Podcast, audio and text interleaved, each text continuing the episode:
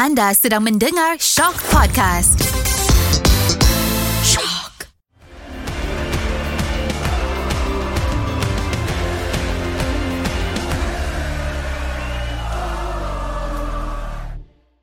Selamat sejahtera kepada semua peminat bola sepak Malaysia. Episod 5 Ultra Squatchy bersama saya Nizam dan juga Karam. Seperti biasa, kita akan berborak mengenai bola sepak Malaysia. Harimau Malaya, Liga Malaysia, Liga Premier, semualah kita nak borak. Kita akan ni lah recap dulu pasal uh, Liga Super. Uh, Liga Super Malaysia pada minggu lalu dia berterabur sikit dia punya jadual. Uh, Hmm. Dia dia first tu kita tengok selepas kemenangan besar Selangor menentang Sarawak, diorang dihumblekan ataupun diturunkan oleh JDT 5-1 dekat uh, laman JDT lah. Ya. Uh, kemudian uh, ini kedua ni confirm kegembiraan untuk Karam lah sebab Negeri Sembilan menang uh, kat, uh, kat atas Pahang 3-0. Betul, menang selesa. Bukan menang, menang selesa. Menang selesa ha. Ha. Lepas tu sebab Pahang ni bukan calang-calang eh. So Negeri Sembilan menang 3-0 untuk tim yang baru naik daripada Liga Premier memang something big lah kan. Eh, jangan jangan jangan jangan upkan Negeri Sembilan sangat nanti aku jadi lain ni Kang Zam. Okey. Lepas tu seterusnya okey yang ni kontroversi sikit. Sarawak United bangkit untuk menang melawan Melaka United 3-2. Ada satu gol time tu yang sebenarnya menimbulkan kemarahan sikit untuk uh, penjaga gol Melaka United masa tu. Kau tengok tak game tu? Aku tengok game tu dan aku tengok gol tu dan aku berasa amat pelik kenapa pengadil tak tiupkan whistle untuk foul lah. Aku rasa aku rasa memang foul sebab player Sarawak aku tak rasa dia ada attempt nak nak play the ball. Tapi keputusan pun dah dah muktamad kan. Dah kalah pun Melaka. Aku harap Melaka just take it on the chin and teruskan perjuangan lah untuk untuk musim ni. Dan kepada Sarawak United, aku rasa ini kemenangan yang yang sangat diperlukan aku Zam sebab uh, diorang pun dekat dah dalam standing sekarang nombor nombor 8 dan baru 3 kemenangan. Itu kemenangan ketiga diorang lawan Melaka United. Sebab diorang pun sama-sama dengan Negeri Sembilan naik daripada Liga Premier ke Liga Super musim ni. So aku nak kalau boleh Sarawak United ni dia, le- mendaki lebih tinggi lah dalam uh, carta liga. Okay, itu untuk game uh, weekend lah. Lepas tu kita ada dua game yang berlangsung pada hari Selasa. First is JDT melawan PJ City. Menang 4-0. Sekali lagi, Bergson dan juga Forestieri menunjukkan diorang punya scoring touch. Mhm. Ui tapi Bergson dengan Forestieri ni Huh, aku tak rasa ada kecuali ni lah kot, kecuali Negeri Sembilan lah kot yang berjaya menyukarkan mereka tapi tu pun gagal nak halang. Uh, aku tak rasa ada pertahanan dalam Liga Malaysia ni yang mampu mengekang kedua-dua pemain ni. Dan kalau kau perasan Bergson untuk gol 3 4 gol terakhir ni aku rasa kebanyakannya daripada luar kotak penalti. So uh, ngeri, ngeri ni JDT ni tengah ngeri ni. Ha, itulah sebab sebelum ni kita tengok Bergson uh, score dalam kotak tapi sekarang dia dah tunjuk luar kotak juga jadi macam mana nak stop dia tak tahulah. Ha. Ha. Apa pula dengan Forestieri ni. Seterusnya next game tu uh, okay ni Selangor lawan Sabah seri satu sama. Uh, game ni Kau aku tengok suka- game ni ha. Aku tengok game ni aku suka gol Sabah tu. Sadil Ramdhani punya dribbling macam kau kau kau memang minat Sadil ni aku ingat kau pernah cakap. Ah, ya betul. Memang dia adalah seorang winger yang betul skillful betul dia ayam-ayamkan defense Selangor dalam game tu untuk score dan ada juga few yang dia punya attacking threat tu boleh nampak lah so ini adalah antara benda yang aku rasa menarik Sadil ni buat antara pemain yang buat orang bangun untuk tengok dan last uh, game semalam yang okay. dia tunda lambat sikit ini tim libatkan tim kau juga Karam uh, Negeri Sembilan dengan Terengganu seri 0-0 dia stop kejap sebab hujan Hmm, hujan lebat. Hujan lebat betul Tengok Hmm. gambar pun sampai Jadi macam ada kolam Dekat tempat duduk penonton tu aku dah pakai pelampung itik dah nak terjun kat situ. Kau sikit lagi dah turun kan Okay bila bercakap pasal uh, Game semalam Negeri Sembilan dengan Terengganu tu Secara tak langsung Membuatkan Negeri Sembilan sebenarnya Sekarang berada di tempat kedua Di belakang JDT Walaupun hmm. lebih uh, Sekarang Negeri Sembilan 11 game JDT 8 hmm. game Dan Sabah di belakang diorang 9 game Jadi okey sebagai tim yang baru naik kau sebagai fan Negeri Sembilan kan Karam apa yang Ya. kau nampak lebihnya Negeri Sembilan ataupun lainnya Negeri Sembilan season ni berbanding sebelum-sebelum ni aku okay sebab sekarang ni dikendalikan oleh coach K Devon, aku tak rasa banyak beza dengan musim lepas. Cuma yang kalau nak, nak cakap beza satu je lah barisan pemain yang K Devon ada musim ni.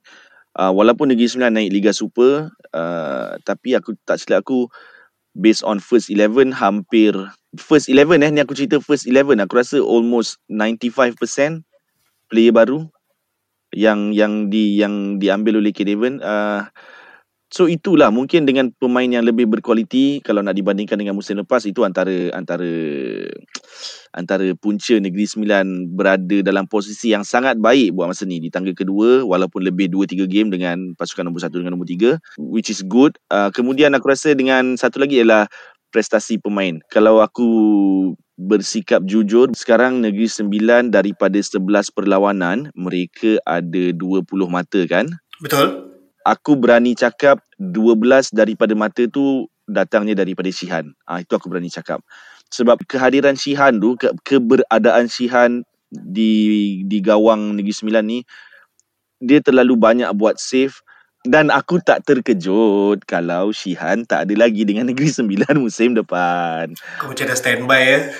Aku dah dah mula bersedia lah dengan sebarang kemungkinan sebab uh, beberapa spekulasi liar telah mula didengari yang Shihan sedang diintai lah beberapa pasukan. Dah. Betul. Uh, memang impresif sebenarnya kalau bila aku tengok macam standing kan. Negeri Sembilan menang lima, hmm. seri lima, kalah satu. Hmm. Kalah tu pun dengan JDT sahaja. Meaning, Betul. Cuma itulah mungkin satu benda yang mungkin akan mengganggu Negeri Sembilan sebab banyak sangat seri. Ya. Yeah. Okay, uh, seri so, ni aku boleh cakap juga sebab Aku tak tahu daripada musim lepas. Aku, aku tak berapa ingat lah prestasi K Devon dengan PJ City ke apa sebelum ni sebab tak tak berapa mengikuti secara secara dekat.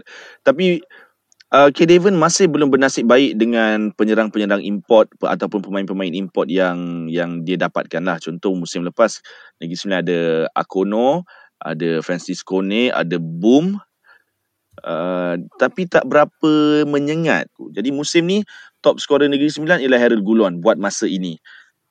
Seorang defender. Seorang defender. Jadi, kalaulah nak mencabar sebenar-benarnya, aku tak rasa lah Negeri Sembilan mampu ataupun ingin mencabar JDT. Tapi kalau nak mencabar, benda yang perlu ditingkatkan ialah barisan serangan lah. Itu juga sebab dia orang pun baru masuk jadi mungkin makan masa jugalah untuk create chemistry uh, dan dapatkan goal scoring touch tu lah sebab Bet- masih memerlukan pemain-pemain sedia ada untuk Uh, tolong juga sebab tengok pada jumlah gol Negeri Sembilan agak rendah agak rendah lah untuk tim yang berada di tangga kedua jadi mm-hmm. kalau diorang boleh fix benda tu aku rasa boleh lah bagi cabaran tapi untuk berada di top 3 kalau diorang kalau Negeri Sembilan aim untuk berada top 3 top 4 di hujung season ni pun aku rasa dah okey dah tu Oh, itu, itu, itu okey sangat. Cuma aku nak cakap sikit Zam, ayat kau tadi sebiji macam ayat Coach K. Devon cakap dengan aku. Adakah korang bersahabat baik? Aku yang teks dia ayat tu. aku tukang buat skrip dia. Since episod lepas kita banyak bercakap pasal Liga Super. Jadi hari ni aku nak sentuh jugalah Liga Premier sebab ada satu hmm. tim yang sebenarnya agak bersejarah dan juga related dengan Liga Super. Cuma kerana uh, teruknya mereka season lepas mungkin ada mismanagement semua dan sebenarnya awal season ni pun sebenarnya ada masalah juga yang berlaku kita nak bercakap pasal satu pasukan yang agak legendary yang dulu dibarisi oleh ramai pemain-pemain yang kita cukup kenal macam Khalid mm-hmm. Jamlus, Indra Putra, uh, Ahmad Syarul Al-Azhar, Perak mm. ataupun sekarang Perak TBG. Uh, yeah. Perak TBG atau Perak yang kita panggil eh. Uh, setelah sekian lama diorang ada poin yang negatif, akhirnya akhirnya sekarang diorang bukanlah nak ada mata, cuma sekarang at least kosong. Ini pun yeah. selepas berlakunya satu perubahan di mana uh, sekarang diorang under management baru yang telah menyelesaikan uh, bayaran-bayaran yang perlu di, dilunaskan dan mereka akhirnya dapat membarisi pemain-pemain yang cukup orang kata mampulah untuk membantu Perak uh, dengan pemain-pemain hmm. seperti Indra Putra, Wanzek Haikal, Zamir Selamat dan juga pemain-pemain import. Akhirnya boleh bermain selepas lama. Yusri Cik lah berhempas pulas nak bantu Perak ni. Akhirnya diorang dapat satu squad yang cukup kuat. Jadi kau rasa kan, kau rasa dalam tak tahulah nak kata ni lambat atau tidak, diorang mampu lagi tak nak capai ke Liga Super balik ataupun kau rasa mungkin season depan baru boleh cuba balik? Untuk naik Liga Super aku rasa dah terlalu jauh. Uh, penolakan sembilan mata pada awal musim tu memang betul-betul betul-betul meng- menekanlah pasukan Perak ni. Uh, tapi macam kau cakap tadi, uh, hutang semua sudah diselesaikan. Pengam, uh, ada pengurusan baru yang akan menguruskan Perak. Aku harap dengan tambahan pula dengan kemasukan tiga pemain import ni yang berjaya didaftarkan pada jendela perpindahan sebelum ni mampu beri suntikan semangat kepada pasukan Perak. Um, kita juga tahu yang last match Perak gol kemenangan dia dijaringkan oleh pemain import yang baru masuk tu pada minit-minit akhir. So a good start. Aku rasa permulaan yang baik untuk Perak dan aku berasa simpati kepada coach Yusri um, sepanjang ni, ni yang, seingat aku lah sepanjang dia menjadi ketua jurulatih dalam saingan Liga Malaysia ni dia mesti dapat pasukan yang yang bermasalah sikit. Uh, kalau sebelum ni dia dengan Kelantan ada juga masalah masalah yang hampir serupa masalah bayaran-bayaran ni semua yang tak dilunaskan. Ke KL pun bermasalah juga dan dia direhatkan juga kalau ikut style Malaysia kan. Okay. semua memang setakat ni dia punya rekod semua tim yang John semua tim kesian lah kan dia sebab semua tim ah. bermasalah. Kemudian dia pergi squad project FAM yang of course tak boleh nak nak bersaing sebab play-playnya semua muda. Kemudian sekarang ni Perak. Jadi aku harap aku sangat harap sebab aku yakin Yusri Cik Lah ni dia ada something to offer untuk Liga Malaysia. Sebab masa dia pegang Kelantan tak silap aku uh, Kelantan kehilangan pemain-pemain bintang kemudian masa tu cuma ada Wan Zaru Nizam dengan Nick Akif je kot. Tak silap lah tak silap. Jadi dengan dua core player yang begitu muda kemudian player-player lain yang lebih muda daripada Wan Zaru Nizam dengan Nick Akif ni tapi dia berjaya create something lah dengan dengan pasukan Kelantan so aku rasa ada bakat tu di situ dan aku sangat berharap kalau coach Yusri kalau coach dengar saya sangat berharap coach berjaya dengan pasukan Perak ni at least kalau bukan musim ni musim depan supaya boleh naik ke Liga Super pada tahun 2025. Aku pun rasa benda yang sama sebab sekarang terlalu jauh lah sebab dia orang kosong nak kejar. Even walaupun kalau kita tolak tim-tim macam JDT 2, uh, Terengganu 2, still terlalu jauh lah sebab even Kuching FC, Kuching City FC pun sekarang dah 20 point. Hmm. Jadi mungkin apa yang boleh jadi aim untuk Perak musim ni adalah untuk layak ke Piala Malaysia lah. Betul. Sebab kita tahu Piala Malaysia pun ada slot dia tak semua akan main dan ada yang kalau yang tak lepas akan main. Tak tahu tahun season ni ada ke tidak Challenge Cup. Tapi Perak kena aim dengan player yang ada sekarang supposedly berada dalam Piala Malaysia lah. Mana tahu kalau dia orang boleh menang Piala Malaysia dan jadi satu motivasi untuk player-player dan team tu season depan.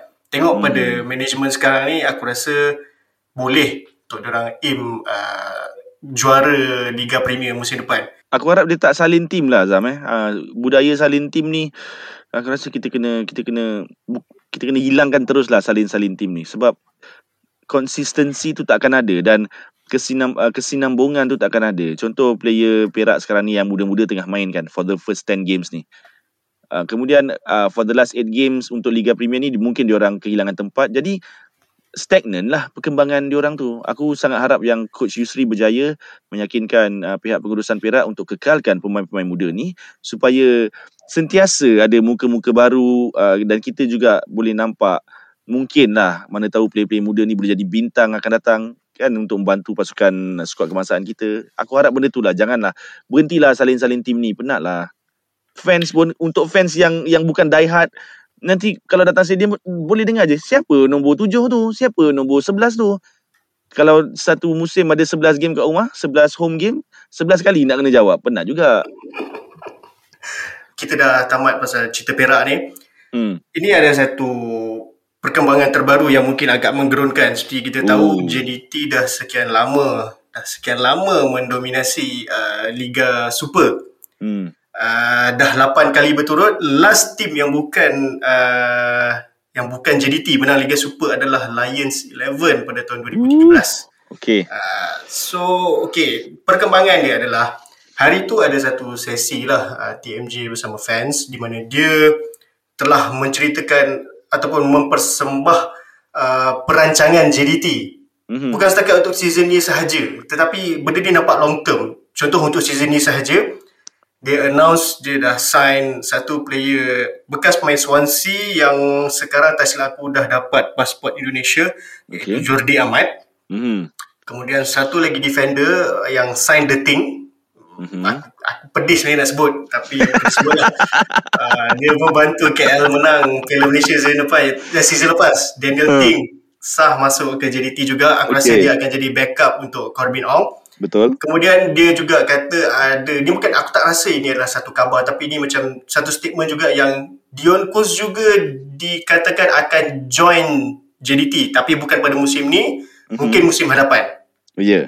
Uh, kemudian ada juga dia ceritakan bahawa uh, JDT mendapat sponsorship daripada syarikat luar tak silap aku bernilai 30 juta ringgit untuk 3 tahun. Itu satu benda yang besar lah. Selain Besar, kita- sangat besar, sangat kita besar. tahu tu. JDT ada first, the, all the facilities dan sebagainya. Cuma aku tak nak cerita, bukan tak nak cerita cuma kita dah tahu kehebatan JDT, kita dah tahu dia punya pencapaian semua. Aku just satu soalan lah aku nak tanya. Ini daripada seorang fan kepada seorang fan juga. Mungkin Okay. orang-orang yang mendengar ni pun boleh tolong fikir dan jawab juga. Ada tak tim lain ah, yang mampu menamatkan dominasi JDT ni? Dan kalau ada atau kalau tak ada, macam mana caranya? Okey, ada dan jawapannya Negeri Sembilan. Full stop. Mentang-mentang Negeri Sembilan pernah menang Liga Super. Aku KL tak pernah rasa tau.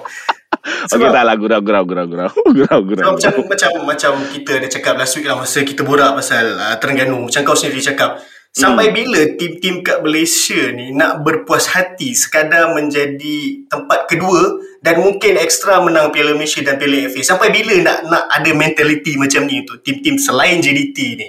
balik kepada soalan asal kau tadi untuk memecahkan dominasi JDT ni peluang tetap ada. Kita ambil contoh paling senang Leicester menang liga. Itu je contoh paling senang. Tapi untuk benda tu berlaku amat sukar sebab kita tahu squad depth JDT macam kau cakap facilities JDT the best mungkin pasukan terbaik di Asia Tenggara mungkin. Yang yang meralatkan aku sebagai peminat bola sepak secara amnya ialah pengurusan pasukan-pasukan yang lain ni. Okey, JDT dah bagi blueprint untuk okey kalau nak jadi macam nak kita nak pergi ke next step inilah benda-benda yang kita perlu buat. So JDT dah buat, aku rasa itulah blueprint untuk semua kelab di Malaysia. Cuma yang menjadi menjadi tanda tanyanya kenapa ianya tak dilaksanakan. Aku ada juga dapat jawapan daripada beberapa pihak yang cakap kita susah kita uh, mark- ada certain pasukan yang market dia kecil, ada pelabur yang tak nak masuk. Jadi okey aku faham lah dia punya kesukaran tu kan, kepayahan tu. Tapi adakah kenapa sekadar itu saja? Kenapa cakap oh susah, kita tak boleh buat, kita tak boleh buat. Kenapa tak ada inisiatif untuk kalau kita tak boleh buat macam JDT, apa perkara terbaik seterusnya yang kita boleh sekurang-kurangnya ikut jejak langkah tu. Kita buat baby steps lah. Dan berdasarkan pemerhatian aku yang tak berapa bijak ni, kebanyakan kebanyakan orang-orang yang berada dalam persatuan-persatuan ni semua kebanyakannya ialah orang lama. Jadi kalau mungkin, mungkin eh Zam eh, mungkin kalau diberi peluang kepada uh, orang muka-muka baru yang lebih muda yang lebih fresh, mungkin orang-orang muda ni boleh jumpa jalan kot Zam. Kalau kalau katalah oh kita susah nak cari sponsor. Mungkin orang-orang muda ni dia ada ada inisiatif, ada idea yang lebih menarik untuk di-present kepada sponsor-sponsor untuk menarik lebih banyak sponsor kepada mana-mana pasukan lah. Itu salah satu yang aku nampak lah. Aku suka bila kau sebut pasal Leicester sebab kau ada sebut juga pasal financial, pasal squad depth. Kalau kita tengok Leicester masa menang tu, dia bukan bersaing dengan satu tim sahaja. Dia bersaing dengan Betul. banyak tim yang ada squad depth dan juga financial yang lebih besar. Diorang boleh Hmm. mengatasi tim macam um, Manchester United, Manchester City, Tottenham, Arsenal, Liverpool. Semua tim-tim Chelsea. besar dan diorang boleh boleh beat diorang untuk jadi champion. Bermakna ada resepi sebenarnya untuk tim di Liga Malaysia untuk buat macam tu antara nak atau tidak. Cuma aku rasa apa yang kelebihan pada JDT instead of uh, financial apa semua tu, aku suka nak sebut diorang ada stability. Yes. Seperti kita tahu macam kelab-kelab Malaysia ni sentiasa ada gangguan uh, macam tiba perubahan pada management teratas tukar CEO, tukar presiden, orang ni nak masuk, orang ni nak masuk. Benda tu mungkin tidak ada pada JDT jadi bila ada stability tu diorang boleh membuat satu plan jangka masa panjang tanpa sebarang gangguan. Sebab kalau bila ada gangguan tak ada stability ni lah yang macam orang ni masuk dia ada projek dia. Hmm. Bila dia keluar orang lain masuk, projek dia kena scrap, orang ni nak projek dia sendiri. Jadi benda tu dia kacau lah kau punya uh, pembangunan tim tu. Semua orang nak lama-lama dia jadi rojak, campur campur campur campur campur. Bila orang ni masuk start from scratch, orang ni masuk start from scratch. Jadi setiap tim akan sentiasa bermula dari kosong sedangkan JDT Ya. dah banyak langkah kat depan. Dan itu benda yang tak bagus lah macam kau cakap stability. Tengok balik apa yang TMJ cakap hari tu. Dia dapat sponsor 8 juta euro daripada company luar. Cakap cakap 30 juta ringgit untuk 3 tahun. Sangat banyak. Macam-macam JDT boleh buat dengan dengan dengan uh, jumlah wang macam tu. Jadi aku pun masih tak nampak apa step-steps yang diorang buat. Mungkin paling paling ada pun Selangor lah kot. Cuma itulah Selangor macam KL lah fans tak nak pergi stadium entah kenapa. Itulah masalahnya pula. Uh, Sabah mungkin ah Sabah dah salin team okay fans dah start datang aku happy jugalah tapi semoga benda-benda macam ni konsisten lah dan kekalkan ketua jurulatih kekalkan pemain-pemain core kalau berjaya buat macam tu insyaallah insyaallah boleh boleh dikejar JDT tu. Boring juga. Okay katalah JDT memang target nak menang Liga 10 tahun. Tapi takkanlah lepas tu kita masih nak oh JDT masih kuat je tak. Yelah JDT kuat. Lepas tu yang lain ni buatlah kerja. Ya Allah. Bakar darah lah. Uh, itulah. Aku memang aku refuse to believe yang tidak ada jalan untuk uh, tim-tim lain ni compete untuk kejuaraan. Aku tak puas hati selagi tak ada tim yang ada inisiatif ataupun ada rasa macam aku tak puas hati dah duduk nombor dua. Aku dah tak nak menang Hmm. Piala Malaysia atau Piala FA saja. Aku nak number one. Se- sebab benda tu akan sebenarnya benda tu baik untuk liga kita juga. Sampai bila memang kau nak JDT je nombor satu? Memang Hmm. aku refuse to believe sebab dah sampai masa bukan cari alasan tapi untuk cari solution macam mana nak buat benda ni. Semua tim dah start mungkin dengan macam kau kata lah bila ada mungkin orang-orang baru bukan setakat orang-orang muda tapi juga yang passionate yang berada dalam pasukan atau kelab kerana dia sayang dan dia nak the best untuk tim tu dan bukan hanya kerana nak jawatan dan menjadikan kelab sebagai stepping stone untuk dia dapat jawatan yang lebih besar. Aku dah tak nak orang macam tu. Aku nak orang yang betul-betul nak the best untuk pasukan tu sebab bila dia buat bila dia ada dalam tu dia tahu dia akan buat yang terbaik dia akan melakukan segalanya untuk menaikkan tim tu. Betul. Itulah Zam. Kalau macam ni lah Zam. Ya, Kita habiskan perbincangan ni. Aku pun macam dah naik darah sikit ni bila berbincang benda-benda serius ni kan. Kepada semua pengurusan pasukan di luar sana. Kalau benda macam ni pun fans yang kena fikir. Tak payahlah pegang jawatan tu. Pada semua yang mendengar, mana tahu kalau korang ada juga luahan ataupun mungkin nak join perbincangan macam ni, korang bolehlah tweet-tweet dekat aku dengan Karam ni. Kita boleh borak kat sana juga dekat social media.